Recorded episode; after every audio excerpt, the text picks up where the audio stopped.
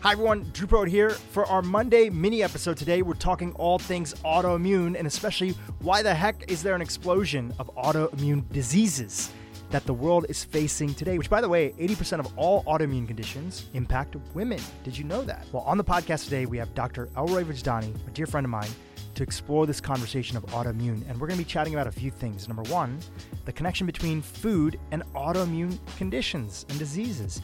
You know, mainstream medicine well intentioned, of course, but they do not talk about the connection between food and autoimmune conditions. Why is that? And what is the connection that Dr. Elroy Vojdani has seen from his work and his father's work, who's a pioneer in this space?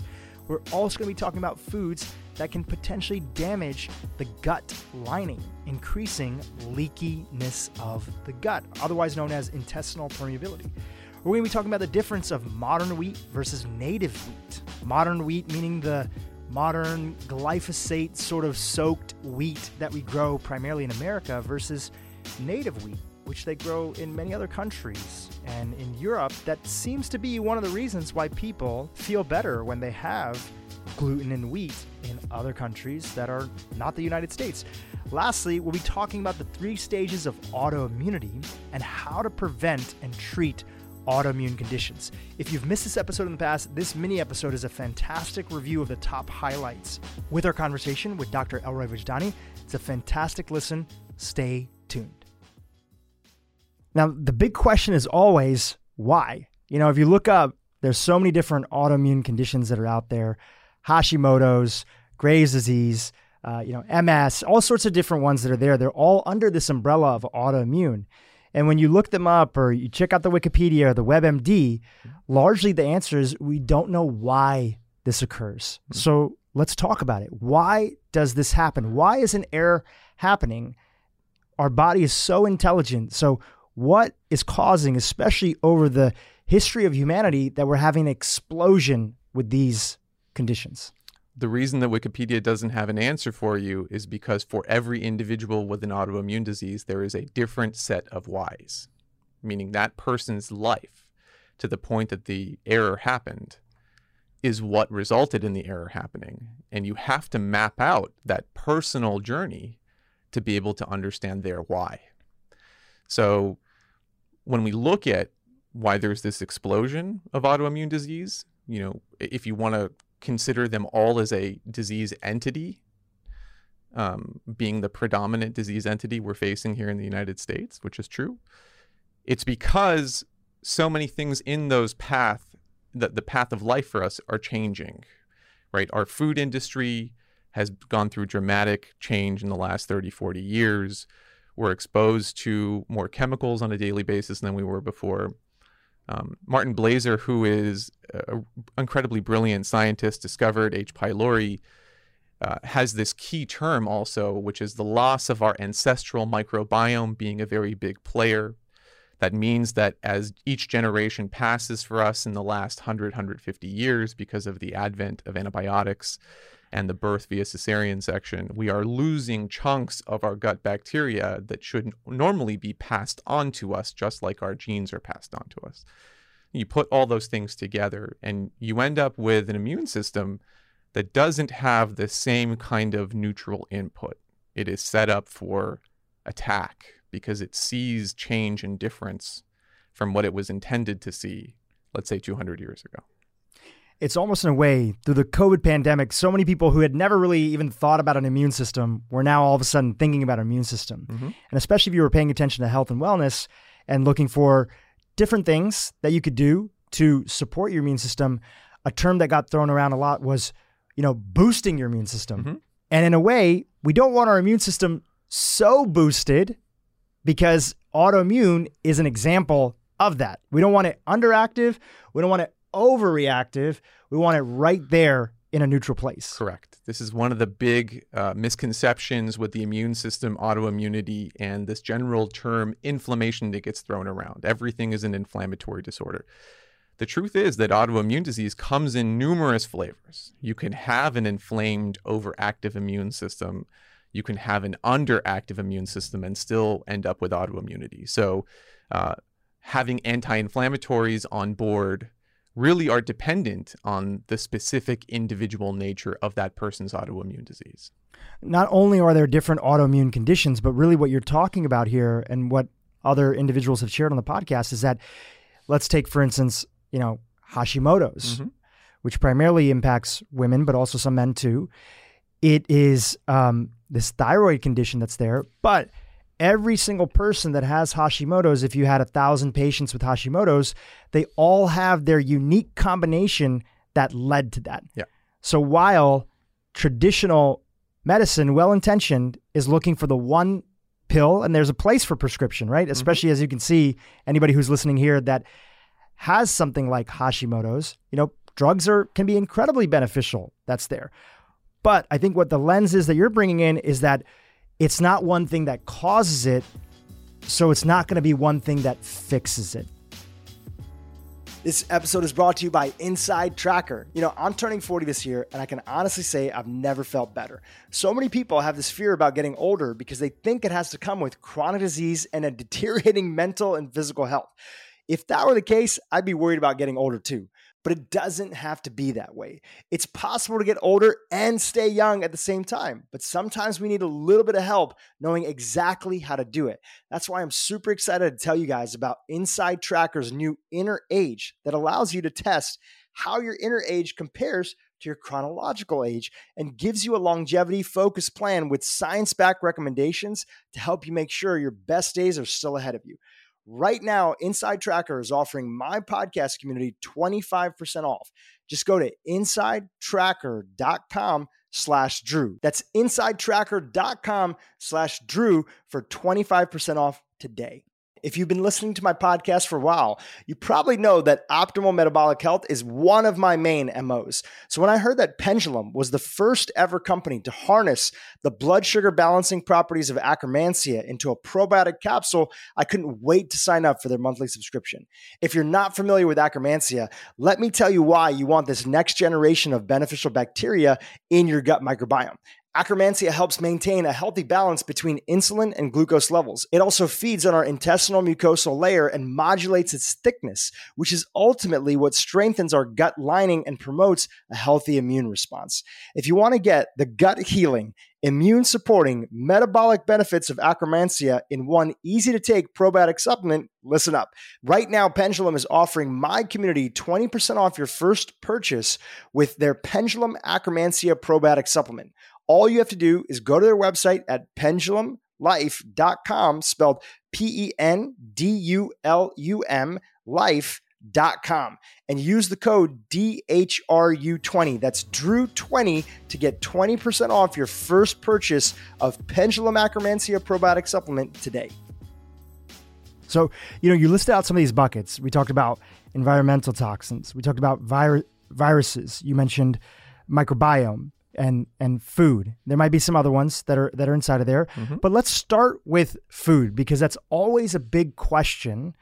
And it was one of the first things you mentioned in terms of the soup, the complex soup yeah. that has created the right conditions for an explosion of autoimmune. Yeah. So talk to us big picture about food. You know, you have a book coming out in September. Yep. And it's called When Food Bites Back. Mm-hmm. So Tell us a little about food and how is it that it's now we're not just, you know, for for for hundreds of years humanity primarily dealt with are people getting enough food? Yeah. We were dealing with famine. We yeah. still are a little bit. But now, you know, more people die of obesity than than die from from famine worldwide. It's it's you know, famine is still horrific. It's it's challenging, and it, it's it's primarily been that we went from is there enough food for everybody? to now we're really asking ourselves what food should people be eating? So how is food and autoimmune connected connected? Yeah so uh, incredible point and such a, a, really important foundation for us to have this conversation about autoimmune disease. Food is absolutely shifting the table on us and is starting to hurt us instead of help us anymore which is why you know these diets are becoming so common. The reason for that is twofold in my opinion Number one is the biggest driver of the tone of the immune system is the environment of the gut. Now, the environment of the gut is a big thing, you know, it includes what kind of bacteria are in there, what's the state of the lining, what's the state of the mucosal immune system. But that that internal environment is probably the most important thing for our health in general and also specifically autoimmune disease. And uh, when there are errors in that environment, that's a ripe mechanism for a loss of tolerance. Loss of tolerance always occurs in relationship to proteins. The immune system recognizes proteins. Antibodies are directed at portions of proteins called peptides. So, if there is an influx of a protein or peptide to a imbalanced microenvironment, that will set somebody up for autoimmunity because that protein itself will be the thing that the immune system sees as potentially problematic when the internal environment is broken. Okay. To get to that broken place, we've done lots of things to ourselves, right? We have changed the nature of some of the staple grains that we consume. We have changed the nature of the way that we grow and consume protein, animal protein. Um, by that, I mean the actual protein compositions in these foods themselves today are different than they were 100 years ago because of the industrial food revolution. Um, and then we use tremendous amounts of pesticides with some of those grains that further creates a set of signals to the immune system that something's not right. We use antibiotics tremendously, and there's some good to that, but I feel like we've stepped into the realm of using them too much. Those antibiotics also change the internal microenvironment. And I think our lifestyle these days is that other thing. You know, we we work a lot, we're stressed as Americans. I think we carry a lot of emotional stress. We tend to maybe drink a little bit more than we should. And you put all of those things together in the big pot, and you get an unhappy internal environment that wants to figure out why it's unhappy. And it only knows how to recognize proteins. So the protein that it sees the most often that's tagged with maybe a pesticide is the one it's going to choose as the target. Wheat being the primary example, gluten being the primary food that we try to eliminate. And whatever is the similar protein to that in the body is going to be the one that we unintentionally attack because they look alike. Right? That's molecular mimicry in a nutshell. So which is one of the, you know, just zooming out, mm-hmm. molecular mimicry is one of the pathways to creating um, the conditions for autoimmune disease to flourish. Yeah. Probably the most important one when it comes to gut health itself, right? So we're basically talking about there's a border in your body, and many people have heard us do episodes and other people do episodes about a term leaky gut mm-hmm. or intestinal permeability, but actually it'd be good to just revisit it and sort of describe it, you know, using some kind of analogy so that people can picture this this um this sort of border inside the body. Absolutely. So one of the most fundamental concepts in functional personalized medicine, autoimmune disease is the state of what's happening at the lining of the small intestine, right?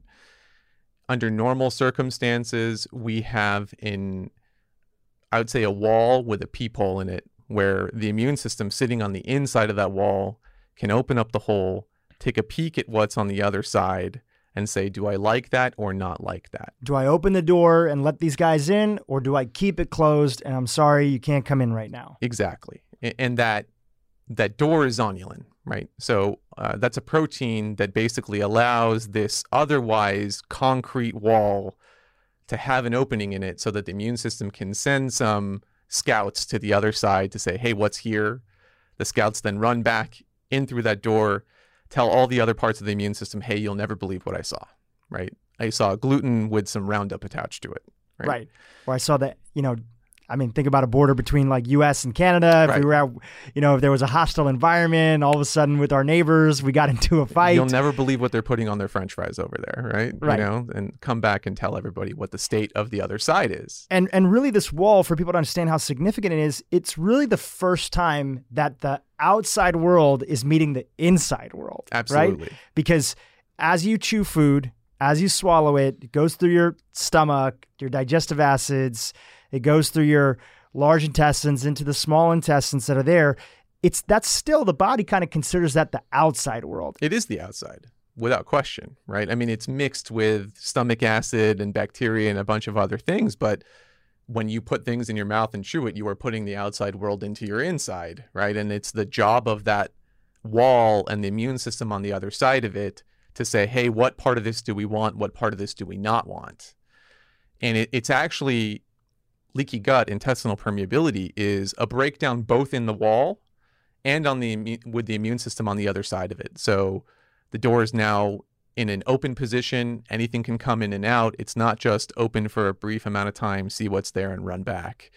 The Things gates can... of the castle are broken. Exactly. They can't distinguish who's friendly and who's foe. Exactly. And now foe starts to come in. Exactly. And, and then the fundamental actual issue there is what the immune system sees on the other end and the signaling that it sends to the rest of the body. That is where autoimmunity actually takes place, right?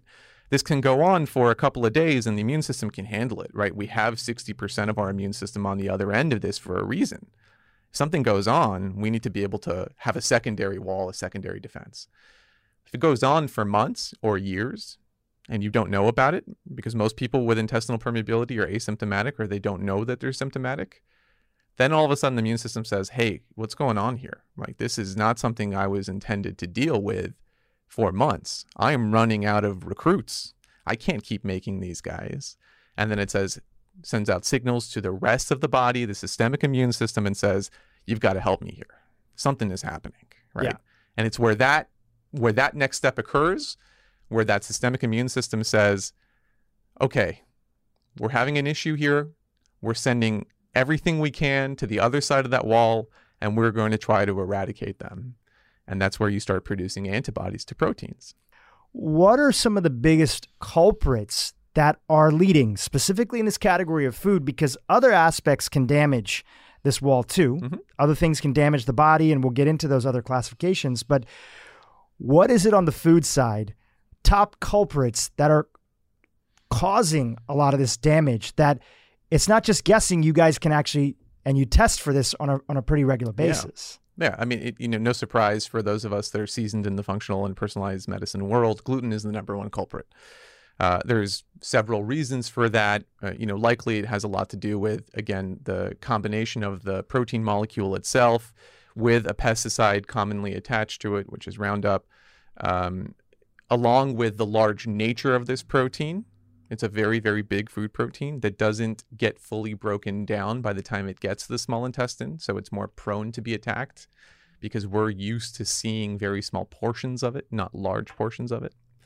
Um, and it also has a, a, lot of protein sequences that look similar to other parts of our body. So, for example, thyroid tissue, uh, brain tissue. Um, I'd say you know the, central nervous system and, and the thyroid are the two biggest places where gluten reactivity seems to occur, but it can cross react with our cell membrane. So all the cells in your body can be attacked.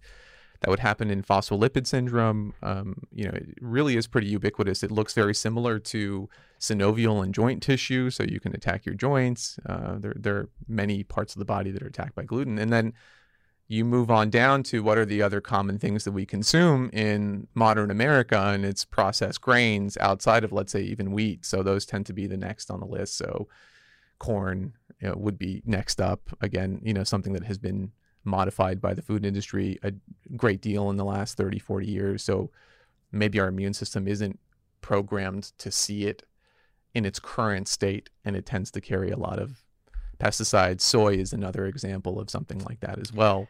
So, you know, people hear this, and especially if they're new, and I appreciate all the new listeners that are coming to the podcast, and there's a sense of, wait, so you're saying wheat, this ancient food that we've been eating for so many thousands of years, or corn, you know, this vegetable that has, you know, some cases, you know, so, so many beneficial properties, or soy that certain regions have been having.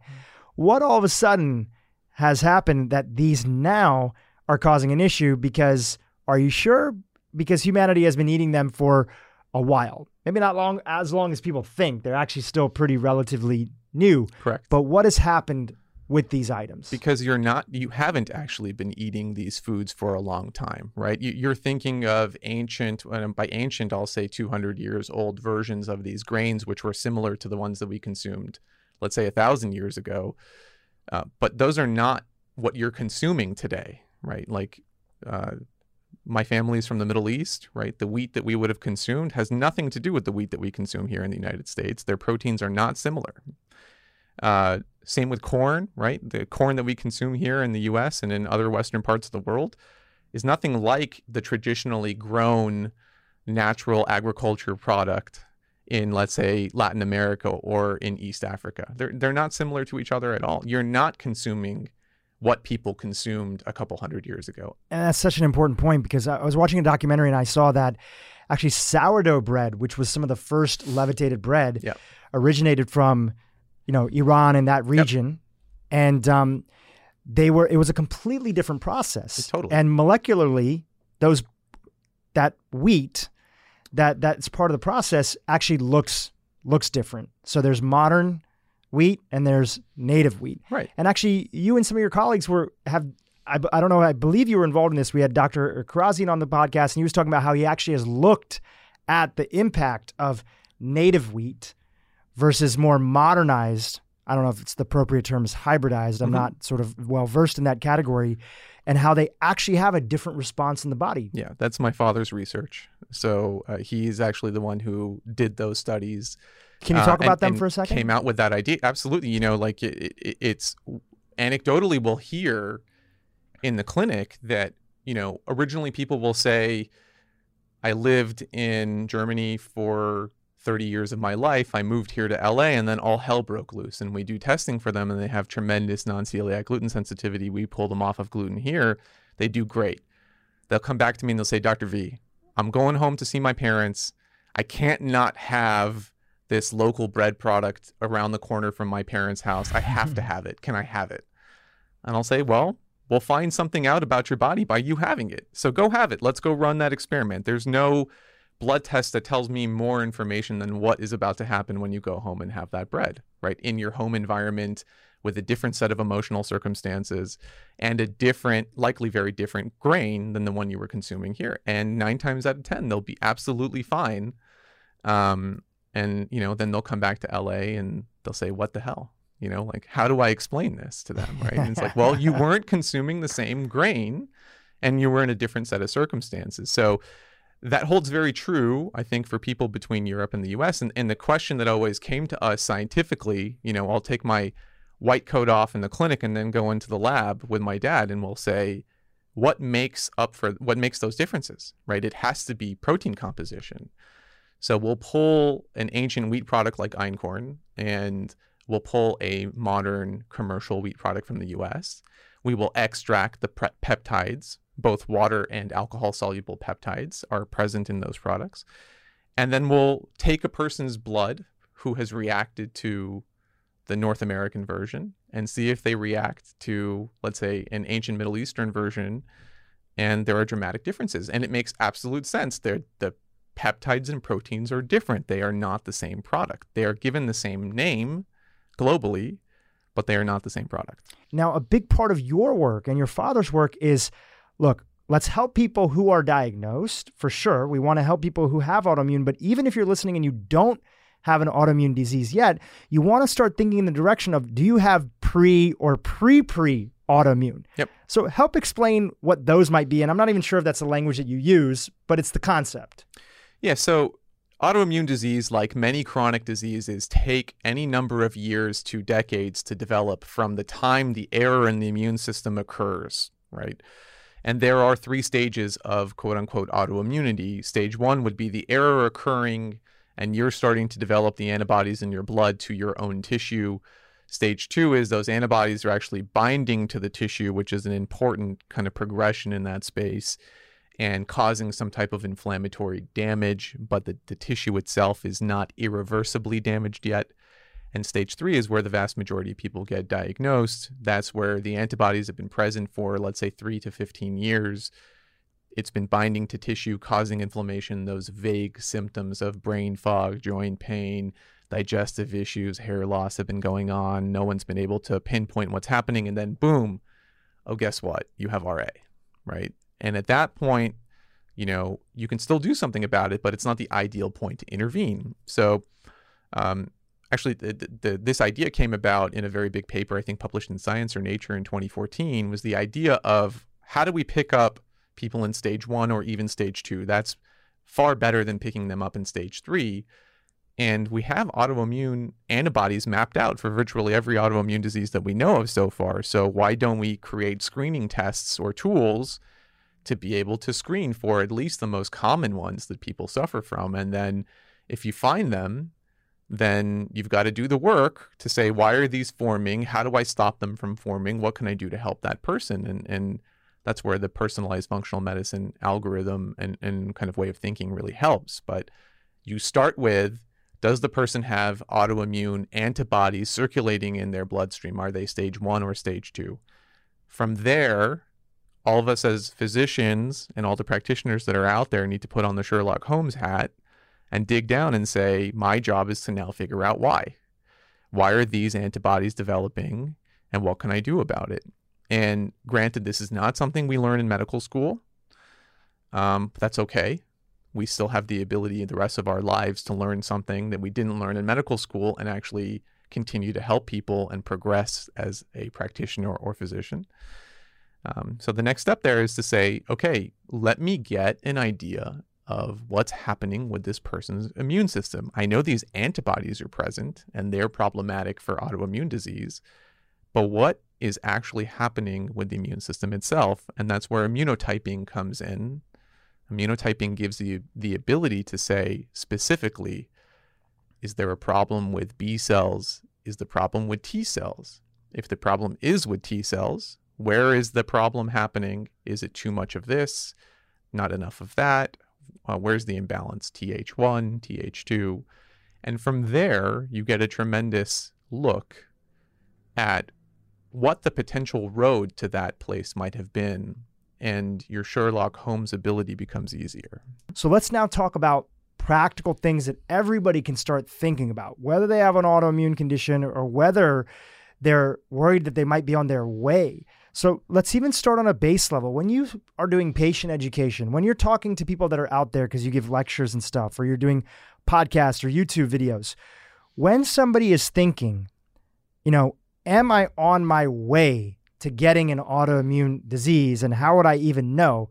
What are some stuff that are widely available that attest that they can get from their doctor or just symptoms or things that they might be going through that could be an indication that something is going on and there's a battle happening internally. Yeah, there, there are really readily available basic screening tests that any physician can order and most physicians will be more than happy to if you come to them and say, "Listen, I'm I'm experiencing these vague symptoms. I'm concerned that there's something happening with my immune system." You don't necessarily have to say autoimmune disease because you you I think trigger uh, an idea in the head that may be difficult to entirely uh, understand for the physician, you know, because autoimmune diseases are very very detailed and challenged and they go to different subspecialties. So let's say you're going to your primary care doc and like I've got joint pain, something's up with my brain. My memory is going. I'm too young for this.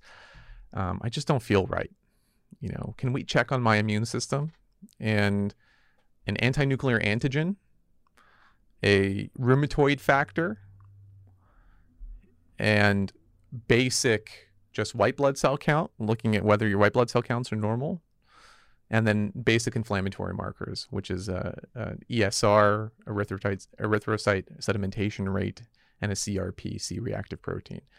Believe it or not, with that basic set, you can get a yes no that for the majority of people out there will give you some semblance of whether something is happening with the immune system in a negative way and kind of confirm for you that, hey, I've got to find somebody to join my team to continue this investigation or you know maybe i should continue reading wonderful resources from Mark and other people out there that teach people the basics of executing anti inflammatory lifestyles that can therefore start combating what's happening with the immune system at that point. So now let's talk to the people who have a diagnosis already, right? They they've walked away with one of the type of diagnoses that are out there. How many total autoimmune conditions are there? Like Uh, more than 70. It's growing every day. Yeah. I mean, you know, like the, there's some argument that Alzheimer's and Parkinson's are autoimmune diseases at this point. And a strong argument, actually. If you're going to use a monoclonal antibody against a protein um, produced by an immune defense in the brain for Alzheimer's, I think it's a pretty strong case for it being uh, some type of autoimmune condition. so 70 plus diagnosable conditions that are out there, diseases that are in the category of autoimmune. You know, take us through, you know, you walked us through the original buckets in the beginning that were the primary vehicles for creating the conditions. Yeah. Um, and it's not just that it's going to be one of them, it's usually a combination of Yep. them that are going to create the root causes and conditions for autoimmune to express itself at a level where, especially, it has a diagnosis. You know, we're talking, this podcast is really about two parts. It's catching it early, Mhm. maybe before it has a name, Mhm. so that you don't end up in a position, which was your story. Yep. You know, knock on wood that there's people that are out there that are listening that can do that. And then there's also, okay, you have a diagnosis. What do we want to be looking at? So let's go through some of these pillars. And I'd like to revisit again food one more time before we go on to the next ones. And in in the book that's out, you know, or that's coming out shortly, when food bites back, what are some of the key principles? We talked about intestinal permeability. We talked about how food actually connects into it, and we talked about the two biggest culprits, at least right now, with them being, you know, dairy and people reacting to the casein protein that's inside of there, Mhm. and then uh, you know the gluten protein, which is going to be inside of inside of wheat, Mhm. right? So we we have those. What are other things that you want to tell people about food, both things that can be harming them and things that can be helpful in the process of recovery? I- think the most important thing to take home from this is that it it should it, it should be a little bit of a precise decision what lifestyle intervention you should execute. And that doesn't necessarily mean that it has to be something decided by testing. We know enough about specific autoimmune conditions to know the common triggers for each individual autoimmune disease. So, something you'll see in the book is that we go over large autoimmune categories by organ system. And at the end of the chapter, we'll say, hey, if you're suffering from rheumatoid arthritis, these are the common trigger foods, right? Gluten, lectins, dairy, corn, right? And, and the reason for it is covered in the first portion of the book why specific categories of foods gluten, lectins, corn, dairy, you know, food additives, gums, everything under the sun, salt, why, why they specifically trigger autoimmune conditions. And then each chapter subsequent is the brain chapter, the thyroid chapter, the bone chapter, the gut chapter, etc. And each one has a specific set of foods that should be eliminated if that is the condition that the person is suffering from, based on mapping the different similar peptides between the autoimmune target and the foods themselves. And and this is all the accumulation, I think, of 40 years worth of work that my dad has done in this space and me applying it clinically every day in the practice and saying we've got to get this out there for people. Let's do an example. You Yeah. know, first of all, that's incredible. I haven't seen the book yet, but I can't wait to dive into it. Yep. And that's an incredible resource. And please, if you're listening and you're dealing with autoimmune, like you got to go out there and, and get it. And we have the link inside of the show notes. But let's give uh, let's give an example. So let's use something like rheumatoid arthritis, right? And you know, you were mentioning a few of them. You talked about gluten, which we've talked about before, lectins. Yep. Some, you know, a lot of Dr. Gundry's work, who's been on the podcast before. He's kind of been the lectin guy that Yep. a lot of people know of. Yep. Some would argue sensationally, some would argue not sensationally enough. But, you know, tell us, like, how is it that, just a reminder, what are lectins, but how could that be related to? I don't know if that was an actual example that you were giving with rheumatoid arthritis or if you were just making that up, but how could lectins be connected to, uh, you know, a particular autoimmune disease more than another? Yeah. So to answer the question first of is it too sensational or not enough? The answer again is it needs to be a personal decision. Lectins are problematic for some autoimmune conditions and some people and not problematic for other autoimmune conditions and people. Rheumatoid arthritis is a very good example in which lectins are often problematic. The reason for that is very straightforward. In research that my dad did, he found that the reason lectins are an issue is because they cause something called agglutination, which means that proteins will stick to each other. They'll they'll allow different proteins to stick to each other, specifically antibodies. They'll they'll form complexes where they will just bind to each other. And in rheumatoid arthritis, one of the big antibodies is something called rheumatoid factor, which is in fact an agglutination of two of our own antibodies circulating in the blood and sticking to the joints, right? That's literally what a rheumatoid factor is. So, if you're consuming a food that causes agglutination, you are going to increase the amount of rheumatoid factor you produce because you're allowing an environment that allows antibodies to stick to each other. By removing the agglutinin food category, you are reducing the body's desire to have antibodies stick to each other and therefore reducing symptoms and the propensity for rheumatoid arthritis. It's very specific, right? So the foods that create agglutination, gluten is number one. That's why it's gluten, right? Uh, soybeans contain something called soybean agglutinin in them. So soy is number two.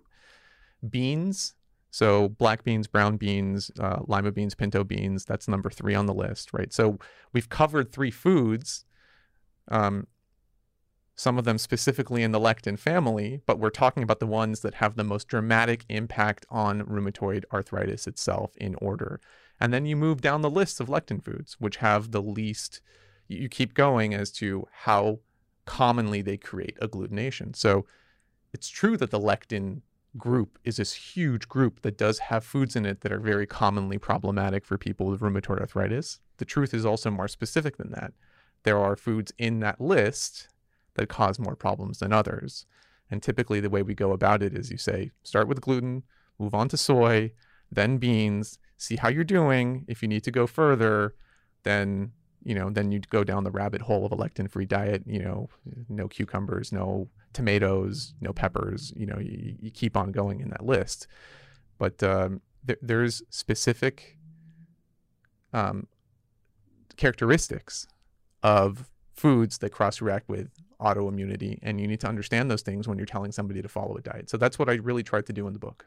You know, and this is the beauty of functional medicine. And again, you and your dad have been a big part of sort of establishing what those interactions are. And it's all about personalization. So when somebody says that it's all about lectins, and then somebody says, you know, we had, um, and, th- and these all these people are my friends and I know them and I love the different conversations yeah. and the debates that are there. But like a lot of things, it's somewhere in the middle. Yeah. And in personalized medicine, it's always what's related to that person that's there. Sure. I've actually known way before I even knew what a lectin was that I was very sensitive to a lot of the foods that are in the family of being higher amounts of lectins that mm-hmm. are there. Yeah. Nightshades. I, I, knew that I would eat a bowl of tomato soup, my entire face would turn red. Yeah. I'd have almost this sort of like um, inflammatory response. I didn't know what it was. I just knew that it happened.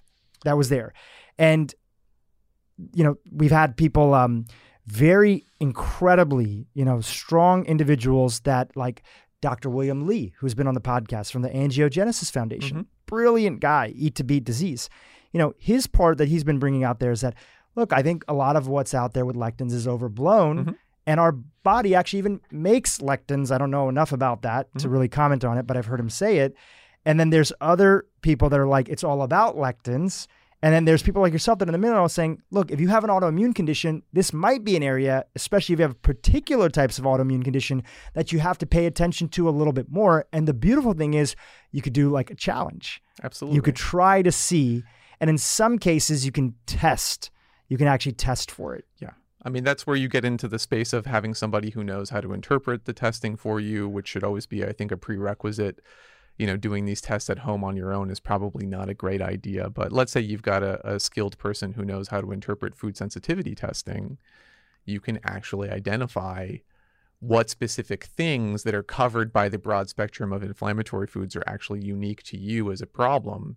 And then, more importantly, take the specific immune issues that that person is facing and look for the the crossover between the two it's not right to just remove every food that somebody is sensitive to from their diet. You need to do it with purpose, and the purpose should be the uniqueness of their autoimmune or immune condition.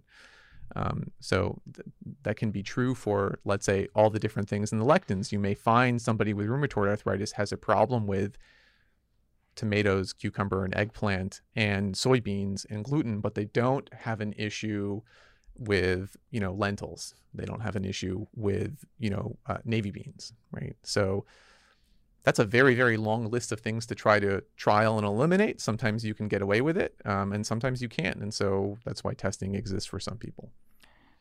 You know, going back to the idea when food bites back, we've been primarily talking about foods in, uh, I'm just going to use this as a general term, that negatively sort of impact the body Yeah. because of how they've been changed, maybe in some cases genetically modified, Mm-hmm. which, by the way, part of genetic modification, the way that it works is to actually maybe increase the natural lectins Mhm. that are in certain foods to As then defense mechanism. pest defense mechanism. So some of those foods that again weren't as problematic Mhm. are more problematic because they're designed to literally make the stomachs of insects explode. yes. Well, they're going to probably do something to us. They're not going to have no effect that's there. And there's some people that do well with these foods, just like we were talking about the difference between me and you. hmm There's some people that can eat certain things again or can have limited amounts or there's some people going to have tons of it and it's all based on our on our history.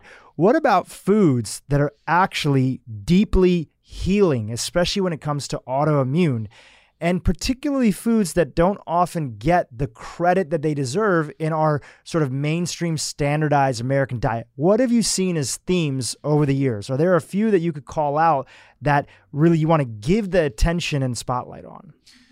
it's actually very challenging to find themes or groups of things that people commonly consume that helps them um, because there's so much of a personal tendency to react negatively to things. But the things that I've seen, um, I think that people who follow very clean, plant focused, maybe with Mediterranean leaning style diets do the best, right? Um, I, th- I think that that's an incredible challenge because you've got to do an anti-inflammatory version of it. But let's say you're having large amounts of crucifers and greens, and it, you're eating organic, and there's a lot of avocado and olive oil, and you happen to find, you know, some fair caught, clean seafood products to consume every once in a while. Maybe throw a mussel in there, uh, you know, as Dr. Gundry suggests. Um, they tend to do incredibly well, I think, in the long run th- the problem with that is that's a very difficult execution, I think, for most people. So, what tends to work as an algorithm is okay, show me what you're eating. Let me pull the bad stuff out and let me tell you good stuff to replace it with, right? So, in, in my world, the things that I've seen that really help as far as replacements for the majority of people are fiber products. talk a little bit more about that. You know, most people think of fiber as sort of the classic brand cereals that are Mhm. there and Metamucil and other things like that. But what type of fiber are you talking about and how is that supportive in the process of autoimmune? So I think that it's it's actually fiber plus uh, omegas if you can deliver them together Mm, interesting. are a tremendous beneficial soup for the bacteria. Going back to one of our earlier points in our conversation was it's all about the intestinal microenvironment, which is a very complicated thing. But if you can put fertilizer in for that three to five pound biomass that lives inside of us, overall your intestinal microenvironment will be better. The fertilizer is clean fibers and omegas. So I think the best way to get that is a blend of organic psyllium, some chia seeds, and some ground flax. All of it organic. And are you imagining this goes into a smoothie? How are you imagining somebody I put taking mine it? in the smoothie, but Okay. but there's another Dr. Vojdani out there who does it in a different way. So I'll give I'll give you uh, the the seniors version of it. He will actually make a cereal out of it. Okay. He'll put in some uh, clean almond milk. Uh huh. He'll put a, a tablespoon of each one of those three. Let it congeal until it kind of turns into an overnight oat style thing, Gelatinous gelatinous, and that's his breakfast. And um, he's 76 and looks like he's 60, so I think it's working for him. That's great. Any any way that is comfortable for you is an okay way to do it. Yeah. And so the psyllium husk, you know, as people are looking at like fiber options, and then they're looking at also now that we're having the blood sugar conversation, which we've been big, you know, Totally. Dr. Hyman is, you know, wrote sort of like one of the big sort of magnum opus sort of books on it, the blood sugar solution. Um, when people are looking at the best fibers, uh, you know, so psyllium is there. What other ones are, are favorites? Do you like acacia fiber? Do you like, you know, any of the resistant starches that are out there as as as fibers? Actually, uh, for me to be able to tolerate a fiber is a very big deal, and and when we're talking about gut environments that are not necessarily in the best place, at least in my demographic, because of the autoimmune disease, there's a lot of propensity for people to not tolerate some of those more advanced fibers like sun fiber, um, acacia fiber, inulin, right, um, Jerusalem artichoke fibers. Though, though, on paper, if I were to pick, those need to be in there. The problem is not everybody can tolerate Not them. everybody so can handle it. I think psyllium, flax, and chia are a good combination of soluble and insolubles, uh, soluble and insolubles, and they uh, flax and chia carry omegas with them specifically. So I think that it's a good foundation. But if somebody can handle some uh, Jerusalem artichoke fiber, more power to them. Now, this is where it gets really interesting, and nat- naturally, you know, because we've all moved from where we grew up from, Mhm. and food was just kind of like you see what's out there and you eat it, right? Yep. Now we're sort of dealing with control, uh, environment it's grown in. Is it helpful? Did our ancestry and our gut microbiome grow up eating that? So, in the case of chias, again, I don't know the details on this, but I've heard that they can be high in lectins. Yeah, and not everybody tolerates them. That's true. Great. So that's where we just need to add in a little bit of sophistication Yes. Right? So it's not that we want to go crazy for the sake of going crazy, but we're putting in our own personalized layers depending on what we're dealing with. And part of that is just, you know, you got to roll up your sleeves and listen to some podcasts, dig in. You have a ton of YouTube videos that are out there, still many of them that are very relevant, even if they're four or five years old. Mm-hmm. Conversations with you and your father, we'll link to those as well. The book, reading it and trying it, because again, what's the alternative? Suffering with this condition for the rest of your life? Yep. Right? That is you know, unfortunately, what so many people are doing, it's bankrupting them. Bankruptcy for medical bills is one of the highest, is the number one reason for bankruptcy in the United States. Yep. You know, we don't have universal health care over here. It's affecting their mental health. So many people that go through autoimmune conditions are much more likely to develop other mental health um, conditions, uh, Mhm. in cases, some cases, full blown diseases. So, there, there, this does take work, and maybe one day we'll have a smart computer that can figure it all for you and tell you exactly what to do and maybe even spit out a pill, pill or a meal that you can consume Jetson style. We're not there yet. So there is legwork that needs to be done. You're absolutely right. You have to. Th- this movement began, I think, from a human perspective as a counter movement to the increasing illness and chronic suffering that we unfortunately go through these days, right? So, part of our evolution is to continue to understand next levels about ourselves. People, fortunately, like Dr. Hyman and others, give out material for us to learn from collective experience. And absolutely, you need to educate yourself with these new generations of information in combating what's happening to us.